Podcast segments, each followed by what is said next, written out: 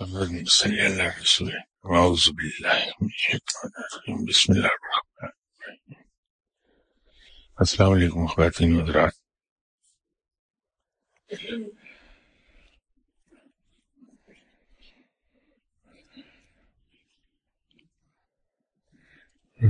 میرے ذہن میں ہی ایک خیال یہ آیا کہ آج آپ سب حضرات کو دعوت دی جائے کہ آپ سوالات کیجیے اور یہ ضروری نہیں کہ آپ کے سوالات صرف روحانیت سے متعلق ہوں یا تصوف سے متعلق ہوں۔ کسی بھی موضوع پہ آپ اگر سوال کرنا چاہیں تو ضرور کر ڈالیے ماسوائے فلم کے، کیونکہ وہ ایک ایسا ایریا ہے جہاں میں شاید جواب نہ دے پاؤں آپ کو۔ تو آپ حضرات میں سے جو بھی صاحب کوئی سا سوال بھی کرنا چاہتے ہیں، میں حاضر ہوں، اس کا جواب پیش کرنے کی کوشش کروں گا۔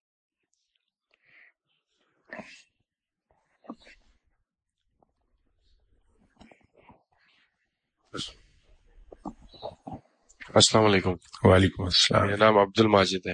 جناب۔ میں ابھی تھوڑی دیر پہلے آپ کو پہلے جو ریکارڈنگ چل رہی تھی تو اس میں آپ نے بیان کیا کہ جو وظائف ہوتے ہیں کہ وہ کون سا تو ہم کیسے پتہ لگے کہ ہمارے لیے کون سا وظائف بہتر ہے اور کون سا وظائف جو ہے وہ سوٹ کرے گا؟ تو یہ ذرا جی۔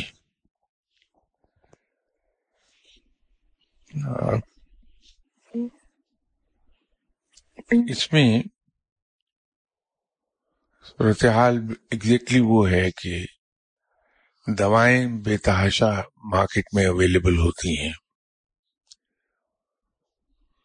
ہمیں اپنی بیماری کا بھی اندازہ ہوتا ہے کہ مجھے ملیریا ہو گیا ہے، نمونیا ہو گیا ہے ٹائیفائڈ ہو گیا ہے، گلا خراب ہے۔ لیکن کون سی دوا ہمیں سوٹ کرے گی؟ یہ جاننے کے لیے ہم ڈاکٹر کے پاس جاتے ہیں۔ تو ڈاکٹر آپ کی پوری ہسٹری آپ سے لیتا ہے۔ آپ کے پیرنٹس کے بارے میں پوچھتا ہے کہ انہیں فلاں فلاں کبھی مرض تو نہیں رہی۔ بہن بھائیوں میں کیا ہے؟ یہ سب کچھ جاننے کے بعد وہ تمام دوائیں جو خود آپ کے اپنے علم میں بھی ہوتی ہیں ان میں سے سجیسٹ کرتا ہے کہ یہ دوا کھا لیجیے، یہ آپ کو فائدہ دے دے گی۔ تو وظائف پڑھنے کے لیے ضروری ہے کہ کوئی صاحب علم پکڑ لیجیے اور ان سے پوچھئے کہ میں کیا ورد کیا کروں۔ تو وہ جو آپ کو سجیسٹ کریں گے وہ درست ہوگا۔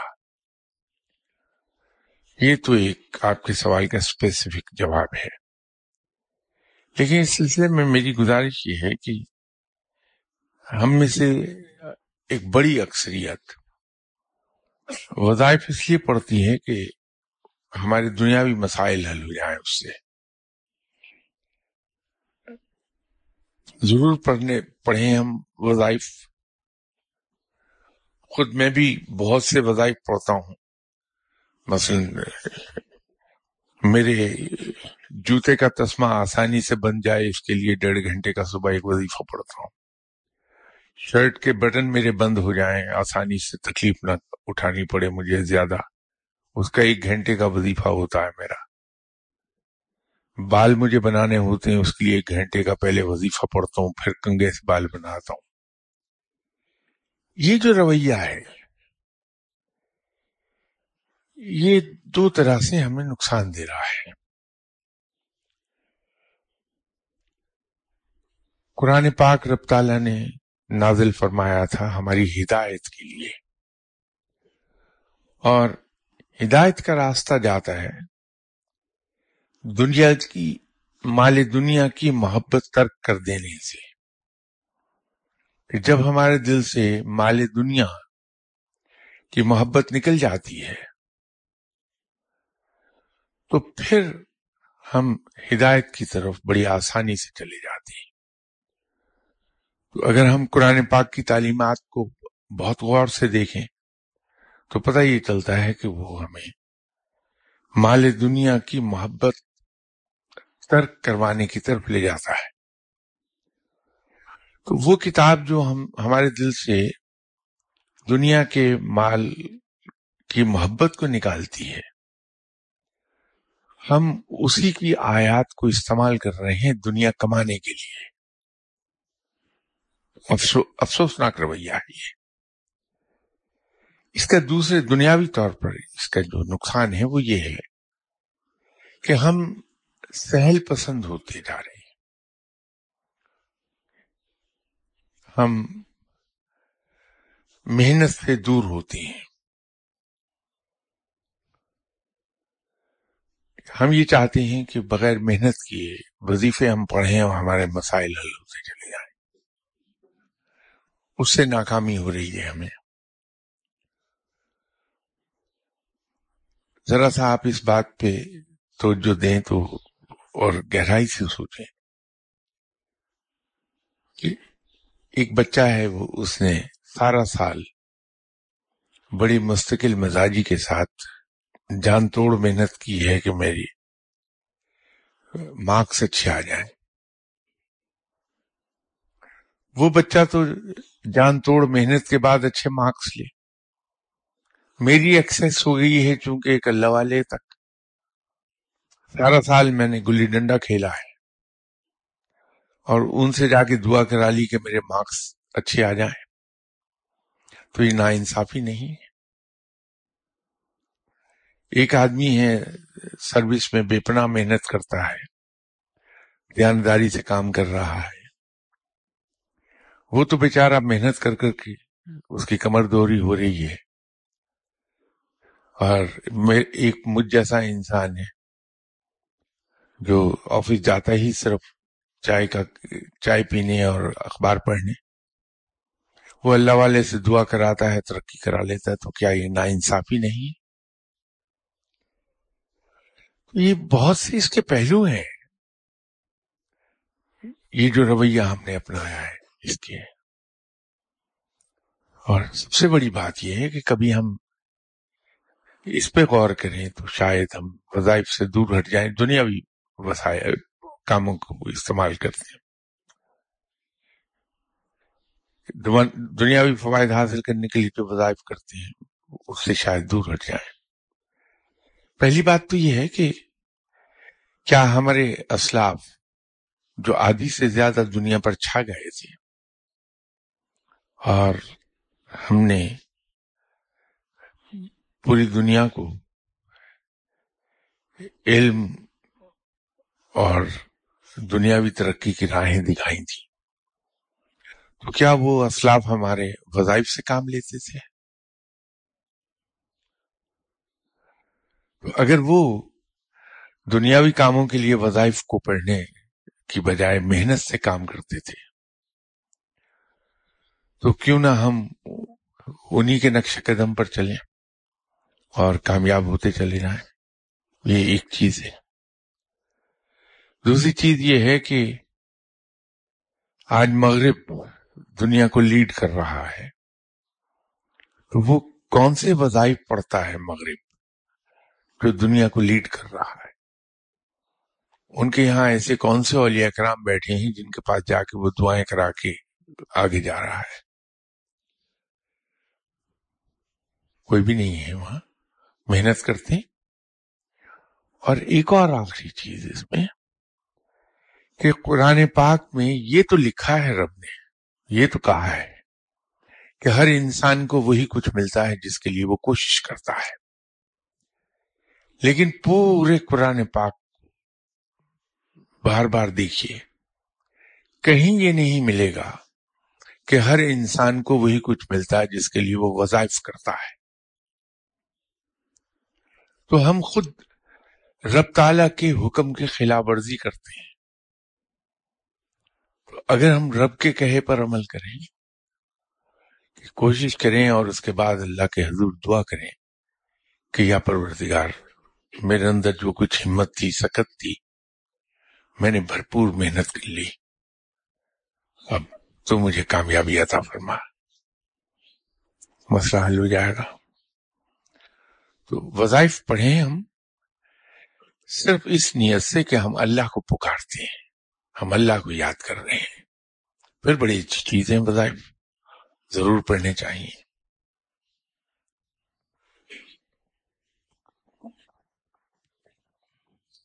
حضور السلام علیکم۔ وعلیکم السلام۔ میرا نام سید ارشد فرید ہسنو ہے۔ حضور گزشتہ اتوار کو لیکچر میں آپ نے فرمایا تھا کہ مرشد اپنے مرید کے روح پہ بھی کام کرتے ہیں۔ جس کے نتیجے میں وہ صبح جب اٹھتے ہیں تو ان کو ایسا محسوس ہوتا ہے کہ وہ قرآن پاک کی تلاوت کریں۔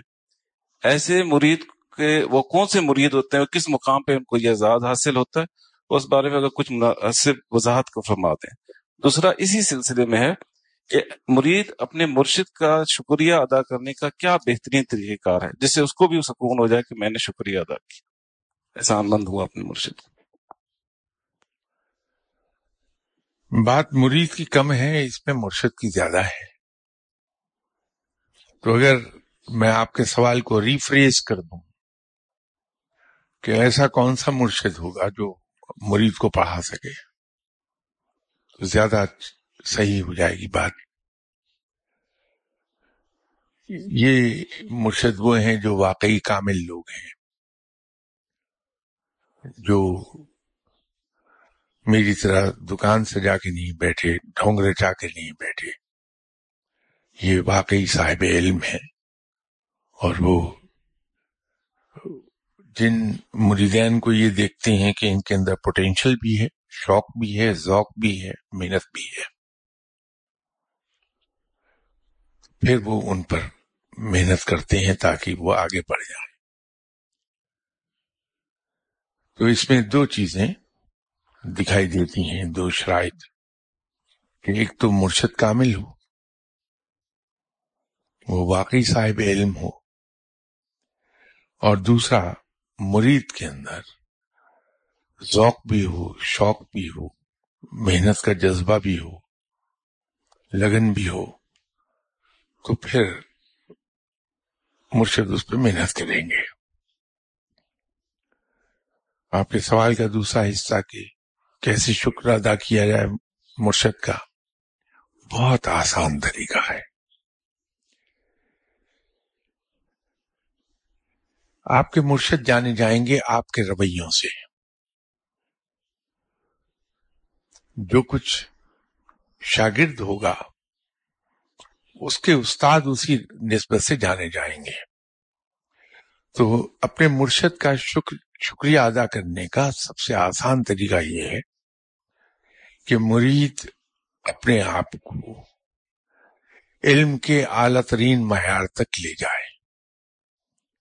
مرید کے رویے واقعتاً ایک صاحب علم والے ہوں تاکہ اس سے اس کے مرشد کا نام بلند ہو۔ یہی سب سے اچھا شکریہ ہے مرشد کا ادا۔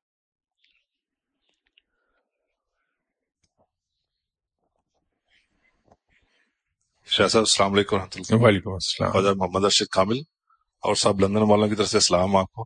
وعلیکم شاہ السلام صاحب س- س- دو چیزیں۔ ایک اللہ تعالیٰ کی ذات مبارک کے بارے میں۔ ایسی چیز جو ہمارے لیے اور محبت اور اس کے قرب قریب جانے کے لیے آسانی کا باعث بنے۔ اور دوسری کوئی چیز ایسی جو آج تک بیان نہیں ہوئی آپ کے آ، روحانیت میں اس ایسی چیز جو جو نا آپ بیان فرما سکتے ہیں۔ جو روحانی دنیا کی چیز ہے، سفر کے دوران یا جیسی بھی کوئی آپ اس میں بیان کر سکیں کچھ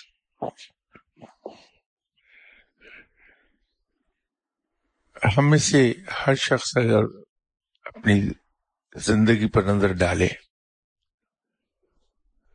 تو پتہ ہی چلے گا کہ رب تعالی ہمیں بے پناہ چیزیں صبح سے شام تک عطا کرتا رہتا ہے۔ ہمارے دل میں خیال آتا ہے، ہماری ضرورت پوری ہو جاتی ہے، اللہ کر دیتا ہے۔ جہاں وہ بے تحاشا چیزیں ہمیں عطا کرتا ہے، تو کہیں زندگی میں ایک آدھ چیز ایسی ہوتی جو ہمیں نہیں بھی عطا ہوتی۔ اس کا ملنا ہمارے لیے بہتر نہیں۔ عام رویہ ہمارا یہ ہے کہ ہم اس چیز کو تو یاد کرتے رہتے ہیں جو ہمیں ملی نہیں۔ اس کے لیے بے چین رہتے ہیں۔ مختلف جگہوں پر جا کے دعا کرواتے ہیں۔ لیکن جو ہزارہ چیزیں صبح سے شام تک ہمیں ملتی رہتی ہیں، انہیں یاد نہیں رکھتے۔ اگر ہم اپنی سوچ کو اس طرح سے ٹرین کر لیں کہ ہمیں وہ چیزیں یاد رہیں جو ہمیں عطا ہوتی رہتی ہیں اور وہ چند چیزیں جو عطا نہیں ہوئی، ان کے بارے میں ہم کہ جہاں رب تعالیٰ نے ہمارے، ہمیں ہزاروں لاکھوں چیزیں عطا فرمائی ہیں۔ اگر یہ دو چار چیزیں نہ ملی تو کیا ہو گیا؟ اگر یہ رویہ ہمارا ہو جائے تو ہمارے دل میں رب کے لیے محبت پیدا ہونی شروع ہو جائے گی۔ ہماری محبت میں کمی صرف اسی صورت میں رہتی ہے کہ جب ہمیں صرف وہ چیزیں یاد رہتی ہیں جو بہت ہی کم ہوتی ہیں، جو ہمیں آتا نہیں ہوتی۔ اللہ سے محبت کا تو آسان طریقہ یہ ہے۔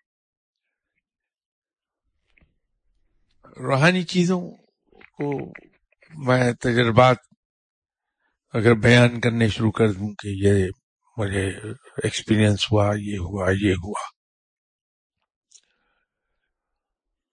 اس کے پازیٹو سائڈ تو شاید کوئی زیادہ اسٹرانگ نہیں ہے، لیکن نیگیٹو اثرات اس کے کئی ایک آ جائیں گے۔ کہ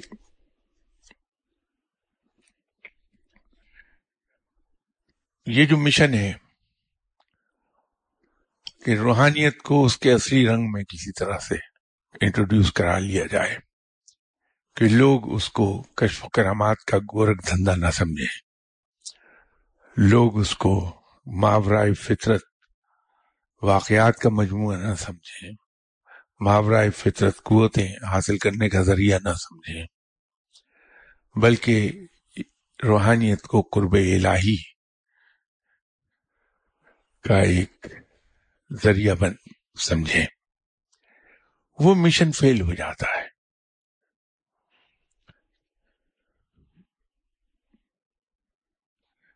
خود جو کچھ ہم نے اپنے مرشد صاحب کو کرتے دیکھا، وہ یہی تھا کہ نہ وہاں کوئی دعویٰ تھا اپنے بارے میں، نہ کوئی اپنے تجربات کا کثرت سے ذکر تھا۔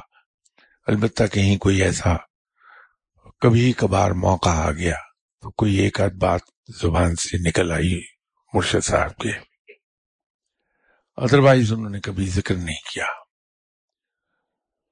وہاں بھی زور صرف زندگی کے رویوں پر تھا کہ ہم اپنے رویوں کو اس طرح سے ڈھال لیں کہ وہ سنت کے مطابق ہو جائیں۔ اور یہی اصل میں مسلمان کا مشن ہونا چاہیے۔ تو اگر اس قسم کے تجربات بیان کیے جائیں تو کس سے کہانیاں ہو جائیں گے اور ہم انہی قصے کہانیوں میں اپنی راہ کھو دیں گے؟ اس لیے ان سے میں اجتناب کرتا ہوں ورنہ تو کسی کہانیاں بیان کر کے اسے ایک گھنٹے کو گزارنا بڑا آسان ہو جائے میرے لیے۔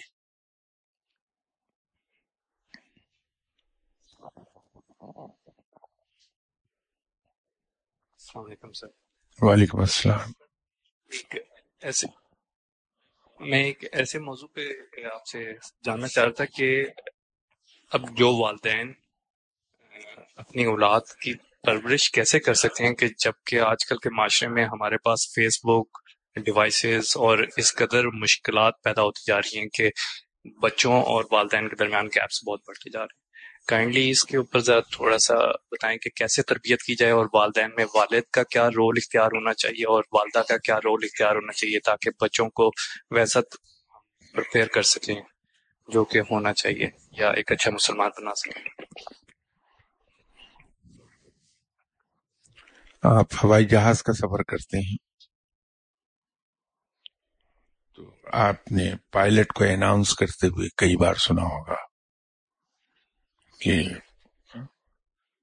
ہمارا سفر تھوڑا لمبا ہو جائے گا۔ جیسے ویسے میں ایگزامپل کوٹ کر رہا ہوں کہ اگر آپ اسلام، لاہور سے کراچی کے لیے سفر کر رہے ہیں تو normal flying time one hour and twenty minutes ہوتا ہے۔ تو کئی بار آپ پائلٹ کو یہ اناؤنس کرتے ہوئے سنیں گے کہ آج ہمیں لاہور سے کراچی تک کا flying time one hour and forty five minutes لگ جائیں گے۔ ساتھ وہ ریزن بتاتا ہے کہ کیوں؟ کہ آج ہیڈ ونڈ اسٹرانگ ہے۔ ہوائی جہاز کے سامنے سے جو آ رہی ہے ہوا، وہ جتنی اسٹرانگ ہوتی جائے گی، ہوائی جہاز کی اسپیڈ اتنی کم ہوتی چلی جائے گی۔ تو باوجود اس کے کہ تیز آندھی چل رہی ہوتی ہے eight times two hundred miles an hour کی اسپیڈ پر بھی ہوا سامنے سے مل جاتی ہے۔ لیکن ہوائی جہاز اڑتا رہتا ہے، باوجود اس مخالفت کے اڑنا بند نہیں کرتا جہاز۔ تو یہ دنیا کی یہ مخالفتیں، مخالف قوتیں ہیں۔ جو آپ کو اپوز کریں گی بچی کی صحیح تربیت کرنے میں، وہ ہمیشہ سے موجود تھیں اور موجود ہیں۔ نویت ان کی بدلتی رہتی ہے۔ لیکن اس کا مطلب یہ نہیں کہ ہم یہ سوچ لیں کہ جب یہ چیزیں انفلوئنس اتنا اسٹرانگ رکھتی ہیں بچوں پر، تو ہم بچوں کی تربیت نہ کریں۔ تو ہمیں اس ہوائی جہاز کی طرح انجن انجنس پوری قوت پہ چلا کے اڑتے رہنا ہوگا۔ ایسی مخالف چیزوں کو کام اپنا کرنے دیجیے ہم بطور ماں باپ کے۔ اپنا کام کرتے رہتے ہیں کہ بچوں کی تربیت کرتے رہتے ہیں۔ چلیے بچے پوری طرح سے بہت اچھی تربیت یافتہ نہیں نہیں بنیں گے، لیکن پھر بھی کچھ نہ کچھ اثرات اچھے باقی رہ جائیں گے۔ بجائے اس کے کہ ہم ان کو حالات کے حوالے کر دیں اور ان کی تربیت پر بہت برے اثرات مرتب ہوتے رہیں۔ تو ہمیں اپنا کام کرتے رہنا چاہیے پوری قوت کے ساتھ۔ بچوں کی تربیت انشاءاللہ ہوتی چلی جائے گی۔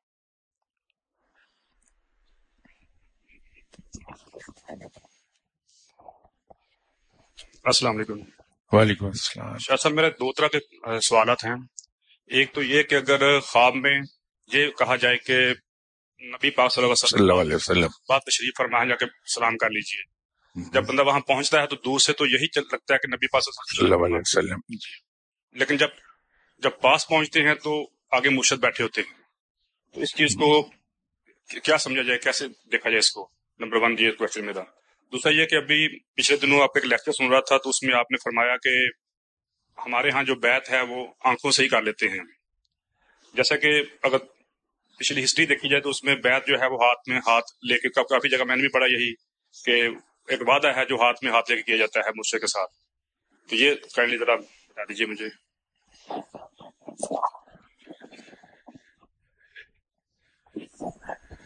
بات یہ ہے کہ خواب میں بعض اوقات بلکہ اکثر اوقات چیزیں سمبولک ہوتی ہیں۔ وہ سمبولیکلی دکھائی جاتی ہیں چیزیں۔ اگر کوئی شخص ایسا خواب دیکھتا ہے جیسا آپ نے بتایا، تو اسے اپنے رویے پر تھوڑی سی نظر ثانی کرنی چاہیے کہ میں میرا رویہ اپنے مرشد صاحب کے بارے میں کہیں اس معیار سے نیچے تو نہیں ہے جو معیار مقرر ہوا ہے کہ رب تعالیٰ کی طرف سے یہ دکھایا جا رہا ہے سمبولیکلی کہ اپنے مرشد کی اطاعت پوری دل و جان سے کیجیے آپ۔ یہ اس خواب کا مطلب یہ ہوگا۔ تو اگر جب وہ مرید اپنے رویے کو مرشد کے لیے بہتر کر لے گا کہ ٹوٹل سبمیشن میں چلا جائے گا، اس کی اطاعت پوری طرح کرنے لگے گا، اس کی بات پوری طرح ماننے لگے گا، تو پھر یہ اس طرح سے خواب نہیں آئے گا۔ تو یہ تو آپ کے اس خواب کی بات ہے۔ یہ جو آپ نے بیت کی بات کی، بالکل آپ نے سو فیصد درست کہا کہ ہاتھ میں ہاتھ لے کے وعدہ کیا جاتا ہے، تو ہی بیعت ہوتی ہے۔ لیکن حضور یہ تو فرمائیے کہ آپ اگر کھڑے ہیں اور آپ اپنے بچے سے وعدہ کرتے ہیں کہ بیٹا میں آپ کے لیے سویٹس لیتا ہوں گا، آتا ہوا۔ آپ نے اس کے ہاتھ میں ہاتھ دے کے وعدہ نہیں اس کے ساتھ کیا، تو کیا وہ وعدہ نہیں ہوگا؟ جب مسلمانوں کی آبادی بہت بڑھ گئی تھی۔ تو خلفۂ راشدین جب انسٹال ہوتے تھے ایز امیر المومنین تو مدینہ منورہ میں مسجد نبوی میں تو بیت پر راست امیر المومنین کے دستے مبارک پر ہوتی تھی۔ لیکن دوسرے شہروں میں ان کے بحاب پر ان کا گورنر بیت کرتا تھا۔ تو کیا وہ بیت نہیں ہوتی تھی؟ تو بیت کے لیے ہاتھ میں ہاتھ دینا ضروری نہیں ہے۔ بیت کے لیے جو چیز ضروری ہے، وہ وہ وعدہ ہے جو دل سے کیا جانا چاہیے۔ مرید اپنے مرشد کے ساتھ یہ وعدہ کریں کہ میں اب سے اپنی مرضی استعمال نہیں کروں گا، بلکہ میں وہ کروں گا جو آپ کہیں گے دین اسلام کے سلسلے میں۔ اور مرشد پہ بھی فرض ہے جو کوئی مرشد پورا نہیں کرتا، کہ وہ دل میں یہ وعدہ کرے کہ میں تمہیں اپنی شاگردی میں قبول کرتا ہوں اور تمہاری، تمہیں علم دینے میں اور تربیت کرنے میں کوئی کوتا ہی نہیں کروں گا۔ یہ دو طرفہ وعدہ ہوتا ہے، لیکن ہمارے یہاں یک طرفہ وعدہ رہتا ہے۔ اور جو ہاتھ میں ہاتھ دے کے ہم بات کرتے ہیں، وہاں عام طور پہ وعدہ ہوتا بھی نہیں ہے۔ تو بات ساری نیت کی ہے، ارادے کی ہے۔ نہ الفاظ کی کوئی قیمت ہے، نہ ہاتھ میں ہاتھ دینے کی کوئی ویلیو ہے۔ یہ تو نیت اور ارادے کی ہے۔ دونوں چیزیں اگر ہیں تو وہ بیت ہو گئی۔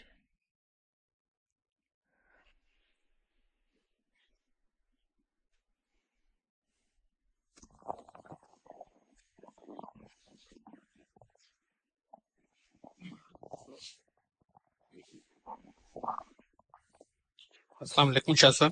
وعلیکم السلام۔ شاہ صاحب میرا نام طارق یاسین ہے۔ شاہ صاحب میں پوچھنا چاہ رہا ہوں کہ ہمارے جو اسلاف کے اندر جو علم و تحقیق کا جو جذبہ تھا جس کی وجہ سے آپ نے ابھی جیسے فرمایا کہ وہ دنیا کے گائیڈ بنے تھے تو ہم اس کو کیسے دوبارہ ریوائو کر سکتے ہیں؟ ہمارے اندر کیا کمزوری ہیں جن کو ہم دیکھ کے تو ہم اس کو بہتر کر سکتے ہیں؟ اس سلسلے میں ہماری رہنمائی فرمائے۔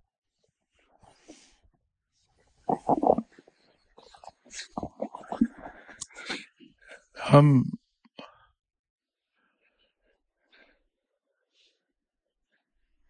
اپنی ذات پر اعتماد کریں اور رب تعالیٰ اس کے رسول صلی اللہ علیہ وسلم پر بھروسہ کریں۔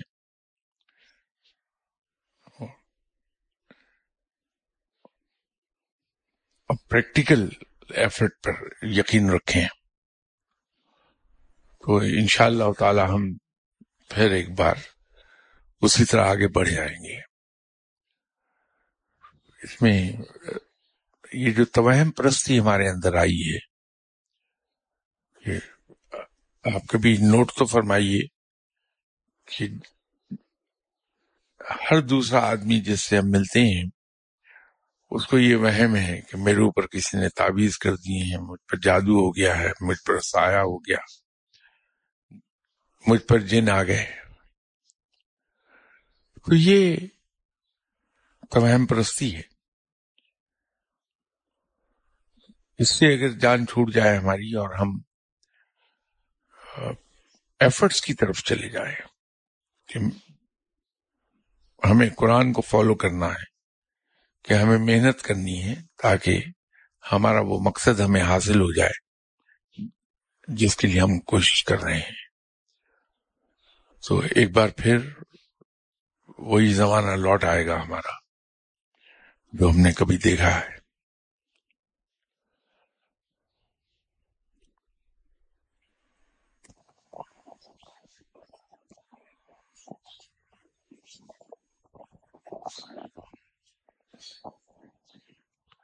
سر، میں ایک اور سوال یہ کرنا چاہتا تھا کہ کہ اگر جیسے کسی کو زیارت نصیب ہو تو اس کا رویہ کیا ہونا چاہیے اور کیسے پتہ لگے گا کہ زیارت ہوئی ہے اور یہ معاملہ کسی کے ساتھ ڈسکس کرنا چاہیے یا نہیں؟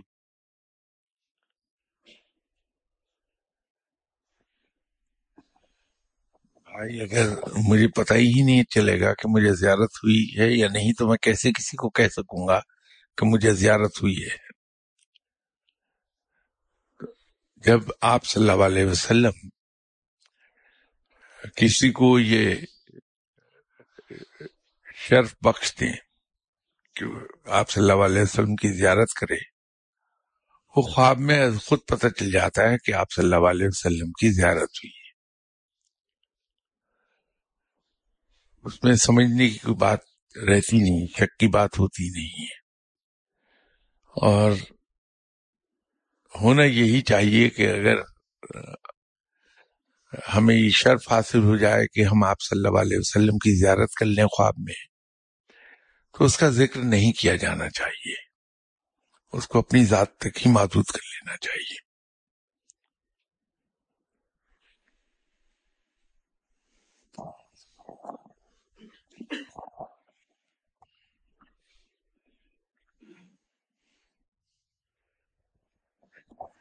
سر میں جو دوسرا سوال پوچھنا چاہ رہا تھا وہ یہ تھا کہ والد کے اوپر کو بچوں کے ساتھ خاص طور پہ بیٹے اور بیٹی کے ساتھ بیٹی کے ساتھ کیسا رویہ رکھنا چاہیے کہ اس کی تربیت میں آسانی ہو سکے اور والدہ کو کس طرح کا رویہ رکھنا چاہیے؟ جیسا کہ کسی سے میں نے سوال کیا تو انہوں نے کہا کہ باپ کو بیٹے کے ساتھ ذرا سخت رویہ رکھنا چاہیے۔ تاکہ وہ معاشرے کے ساتھ رہنے کے لیے اس کی تربیت کی جا سکے اور وہ فیس کر سکے۔ جبکہ بیٹی کے ساتھ نرم رویہ رکھے اور والدہ بیٹی کے ساتھ ذرا سخت رویہ رکھے، کیونکہ معلوم نہیں کہ آگے شادی کے بعد کیا رویات پیدا ہوں۔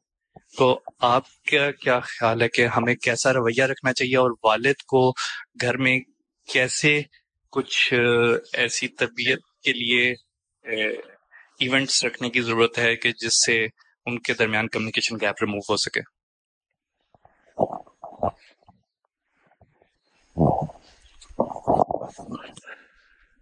انسانی فطرت میں ہے کہ انسان اس شخص کی بات کو زیادہ غور سے سنتا ہے اور اس پر عمل کرتا ہے جو اس سے نرمی سے بات کرتا ہے اور پیار سے بات کرتا ہے غصے اور روپ سے بچے پر کے دل پر ڈر تو آ جائے گا، لیکن وہاں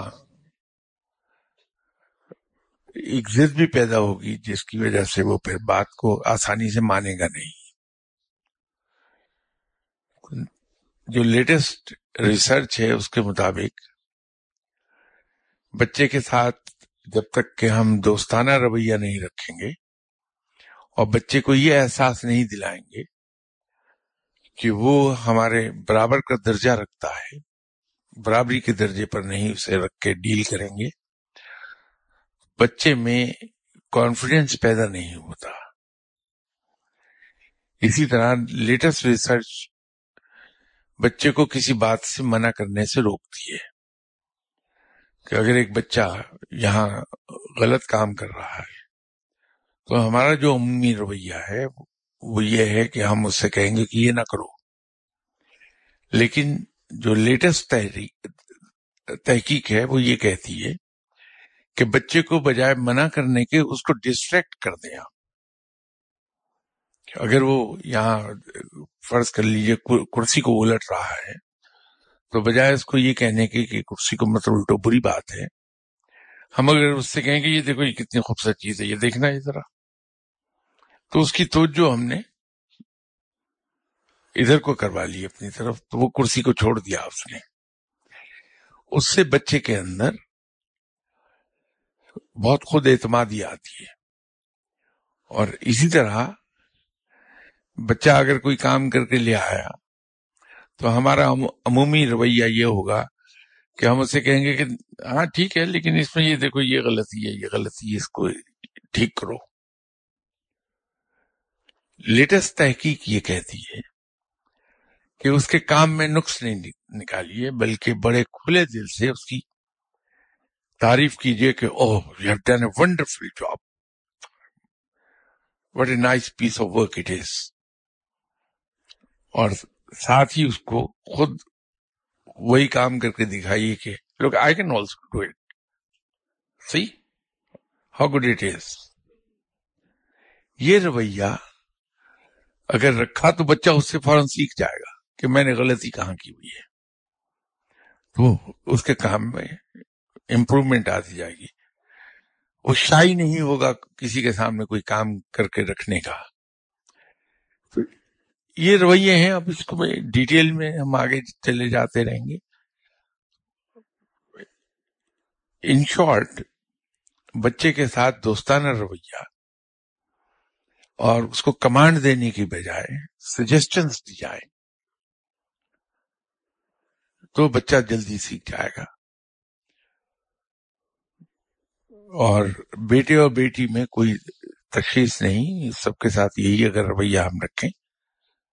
تو بچہ بڑا ہو کر بڑا کریٹو بنے گا پازیٹو سوچ کا مالک۔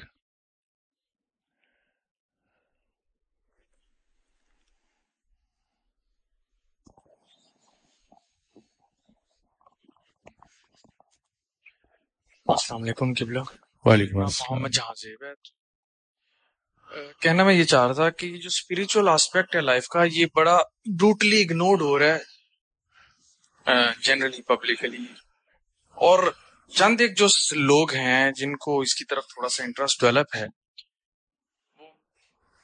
بڑے لمیٹڈ ہیں۔ اور ایسے ریسورسز جو یہ چیزیں پرووائڈ کرتے ہیں، جو علم دیتے ہیں، وہ تقریباً نایاب ہیں۔ ہم ان کو مٹھی بھر لوگ ہیں، شاید کاؤنٹ بھی نہ کر سکیں۔ اور یہ جو سلسلہ ہے، یہ جو لیکچرز کا سلسلہ ہے، میں نے تھوڑا سا سنا اٹینڈ بھی کیا ہے۔ یہ بہت اچھا ہے، میں اس پہ کمنٹ نہیں کر رہا۔ یہ بہت اچھا ہے۔ جنرل ایتھکس ویلیوز مورلز اور نالج بھی ہے۔ لیکن جو اس چیز میں ٹریڈیشن رہا ہے ہمارا اور جس کی ضرورت پڑتی ہے پڑھنی چاہیے، جو میں فیل کرتا ہوں، وہ یہ ہے قبلہ کہ اس میں اسپیسیفک اٹینشن درکار ہے۔ پرسنلائزڈ تو وہ کس طرح حاصل کی جائے، کہاں سے حاصل کی جائے، ایک تو چیز یہ. اور پھر کبھی کبھی ذہن میں یہ بات آتی ہے کہ جس طرح انسان کا رزق پیچھا کرتا ہے، اس طرح کہیں یہ ایسا تو نہیں ہے کہ یہ بھی چیز انسان کا پیچھا کرتی ہے تو صرف ایک اپنی اچھی انٹینشن رکھے اور نیک تمنا رکھے اللہ پاک سے. تو خود ہی ایسا مل جائے گا کہ you will have to go for that آپ کو اس کے لیے اسٹرگل کرنی پڑے گی، ڈھونڈنا پڑے گا ایفرٹ کرنی پڑے گی. یہ سب کچھ۔ تھینک یو پہلے تو ہمارے کنسپٹ یہ کلیئر ہونا چاہیے کہ روحانیت سے ہماری مراد کیا ہوتی ہے۔ اور روحانی علم حاصل کرنے کا آبجیکٹو ہمارا کیا ہوتا ہے۔ اگر یہ دو چیزیں ہمارے ذہن میں کلیئر ہو جائیں، تو پھر باقی چیزیں کو سمجھنے میں ہمیں دقت نہیں ہوگی۔ پہلی بات تو یہ ہے کہ روحانیت جس طرح اور بہت سی چیزیں غلط العام ہو گئیں اسی طرح اس کے بارے میں بڑے مسکنسپشن ڈیولپ ہو گئے ہمارے یہاں۔ ہم روحانیت کو یہ سمجھنے لگے کہ انسان اپنی چھپی ہوئی ان قوتوں کو بیدار کر لے جس سے وہ وہ کام کر سکے جو یہ کام انسان نہیں کر کر پاتا۔ اور آبجیکٹو ہمارا یہ ہو گیا کہ ہم دوسروں سے بہتر اور برتر نظر آئیں، یہ قوتیں حاصل کر کے۔ دونوں ہی آبجیکٹو غلط ہیں ہمارے۔ دونوں ہی کانسیپٹ غلط ہیں ہمارے۔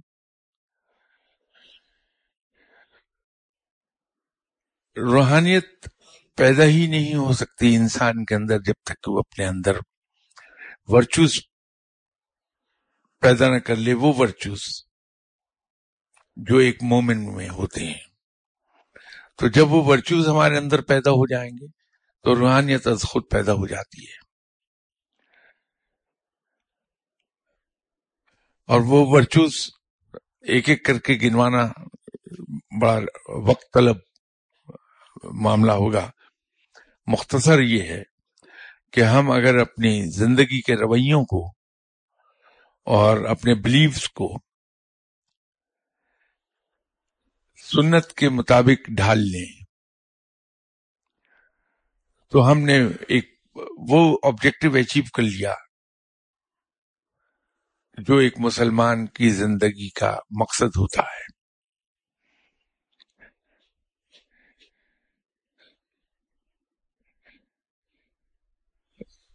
اگر اور کچھ نہ کر پائیں ہم اپنی زندگی میں، تو اپنی تھنکنگ کو پازیٹو کر لیں۔ اپنے اندر صرف پازیٹو چیزیں رہنے دیں نیگیٹو چیزوں کو نکال باہر پھینک دیں۔ غصہ کینا انتقام، حسد، لالچ، یہ سب نیگیٹو ہیں۔ ان چیزوں کو اگر ہم نکال کے ایک بار باہر پھینک دیں تو ہماری تھنکنگ از خود پازیٹو ہو جائے گی۔ اور جو ہی پازیٹو ہوتی ہے، ہماری زندگی کے رویے بدلنے لگتے ہیں۔ اور روحانیت از خود ہمارے اندر آنے لگتی ہے۔ پہلے تو یہ کانسیپٹ ہم کلیئر کریں۔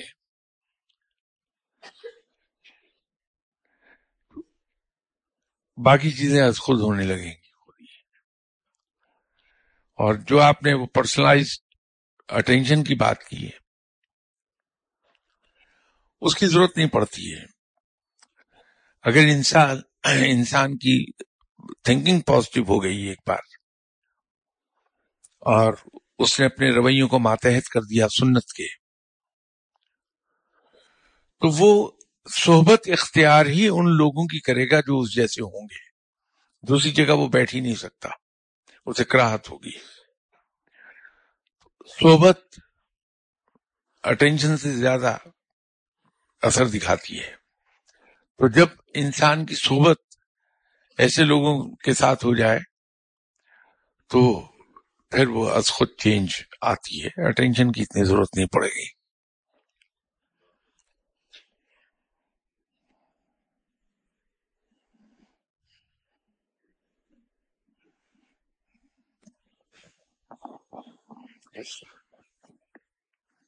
میرا ایک اور سوال یہ تھا کہ آپ پریویسلی آپ نے فرمایا تھا کہ اللہ سے جو چیز بار بار مانگی جائے وہ نہیں مل نہیں اللہ تعالیٰ نہیں دیتے ہیں۔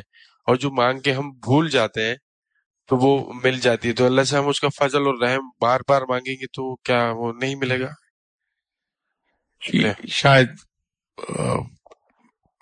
وہ بات کوئی زیادہ کلیئر نہیں تھی تو آپ کو سمجھنے میں دقت ہوئی ہے۔ یہ مانگنے پر بات نہیں تھی۔ میں خواہشات کی بات کر رہا تھا کہ ہمارے اندر ایک خواہش پیدا ہوتی ہے دنیا بھی خواہش ہے وہ۔ کہ مجھے ایک محل نما گھر مل جائے۔ میں ہر وقت اللہ کے حضور یہی دعا کرتا رہتا ہوں۔ اصل میں کیا ہوگا کہ جب میں اللہ سے ہر وقت یہی دعا مانگوں گا، یا اللہ مجھے ایک محل نما گھر مل جائے۔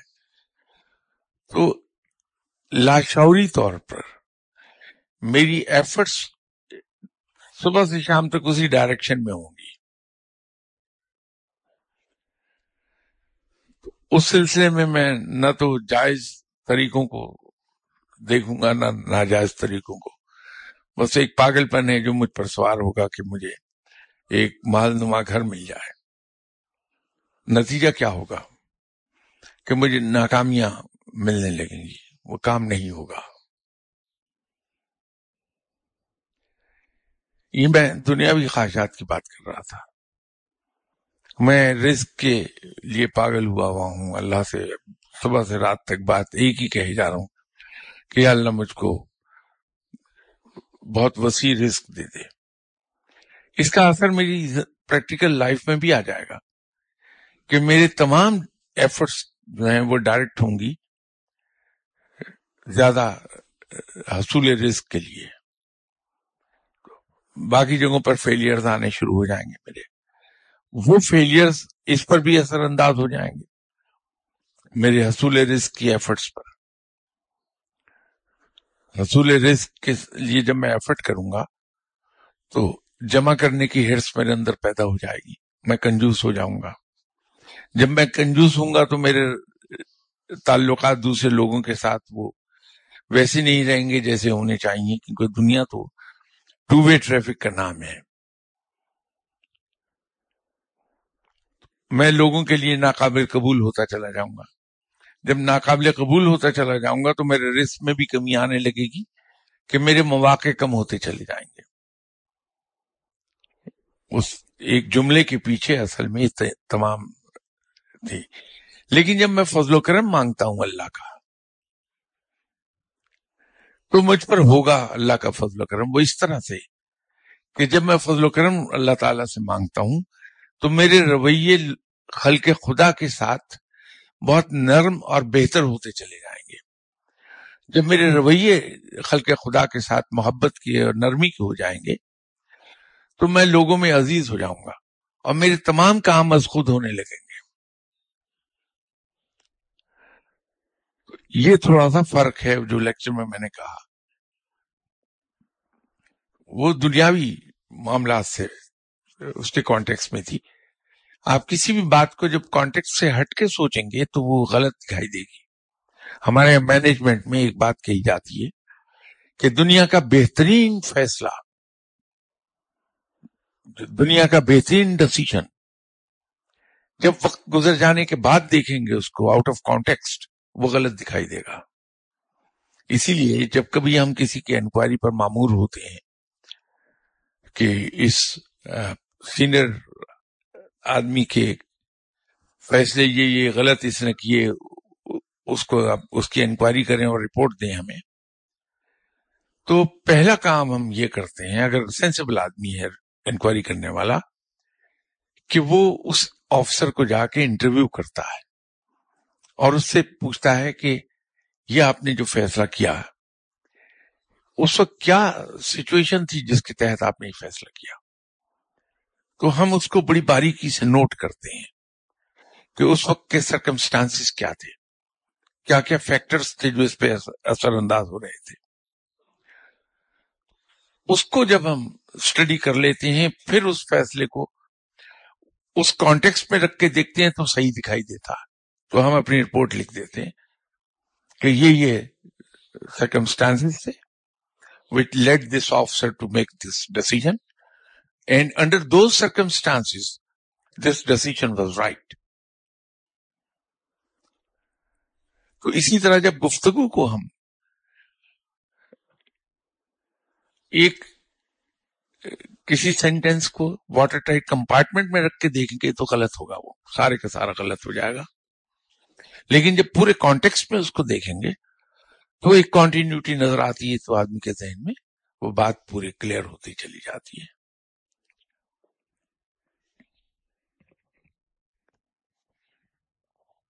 السلام علیکم شاہ صاحب۔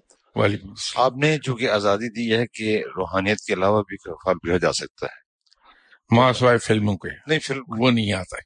میں ملک کے اندر جو صورتحال اس وقت برپا ہے اور جو ایک سمت کا تعین ہم کرنے جا رہے تھے اور بظاہر نظر یہ آ رہا ہے کہ وہ رک گیا ہے۔ کیا اس سلسلے میں کچھ آپ گائیڈ فرما دیں گے؟ اگر میری بات واضح ہو گئی ہو یہاں پہ۔ نہیں، بات تو آپ کی بڑی واضح ہے۔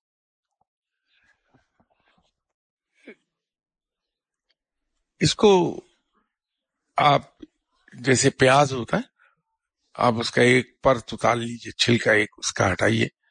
نیچے دوسرا چھلکا ہے۔ ان کو ہٹاتے جائیے۔ جو جو اس کے اوپر کے پرت ہٹتے جائیں گے، نیچے صاف پیاز نکلتا آئے گا۔ یہ جو ہمارے معاملات ہیں آج کے، جس افراتفری میں ہم گئے ہوئے ہیں، آپ پیاز کی طرح اس کے اوپر کے پرت ہٹانے شروع کر دیجیے۔ حقیقت سامنے نظر آنے لگے گی ایک معمولی سی، چھوٹی سی، سیدھی سی حقیقت ہے کہ اگر ہم تمام معاملات کے بارے میں اپنی گواہی درست کر لیں۔ یہ سچویشن نہیں پیدا ہوگی، دوبارہ نہیں آئے گی۔ یہ افراتفری پیدا نہیں ہو سکتی۔ گواہی کو آپ بڑے معنوں میں لیجیے، آپ اس کو صرف کورٹ کے اندر جو ہم گواہی دیتے ہیں، اس معنی میں نہ لیجیے گا۔ بات یہ ہے کہ مجھے کوئی حق نہیں کہ میں آپ پر کوئی الزام لگاؤں۔ تا وقت کہ میں اس کے بارے میں ٹو ہنڈریڈ پرسینٹ شیور نہ ہو جاؤں۔ ہنڈریڈ پرسینٹ شیور نہیں ٹو ہنڈریڈ پرسینٹ شیور نہ ہو جاؤں۔ تو مجھے اپنی زبان سے وہ بات نہیں نکالنی چاہیے۔ اسی طرح اگر آپ کو میرے بارے میں یہ شک ہے کہ میں نے کوئی غلط حرکت کی ہے اور آپ مجھ سے پوچھتے ہیں تو مجھے میرے اندر اگر سچائی ہے، تو میں آپ سے فوراً کہہ دوں گا کہ آپ کا شک درست ہے، مجھ سے یہ غلطی ہوئی ہے اور اس کے لیے میں شرمندہ ہوں۔ افراتفری کہاں پیدا ہوئی؟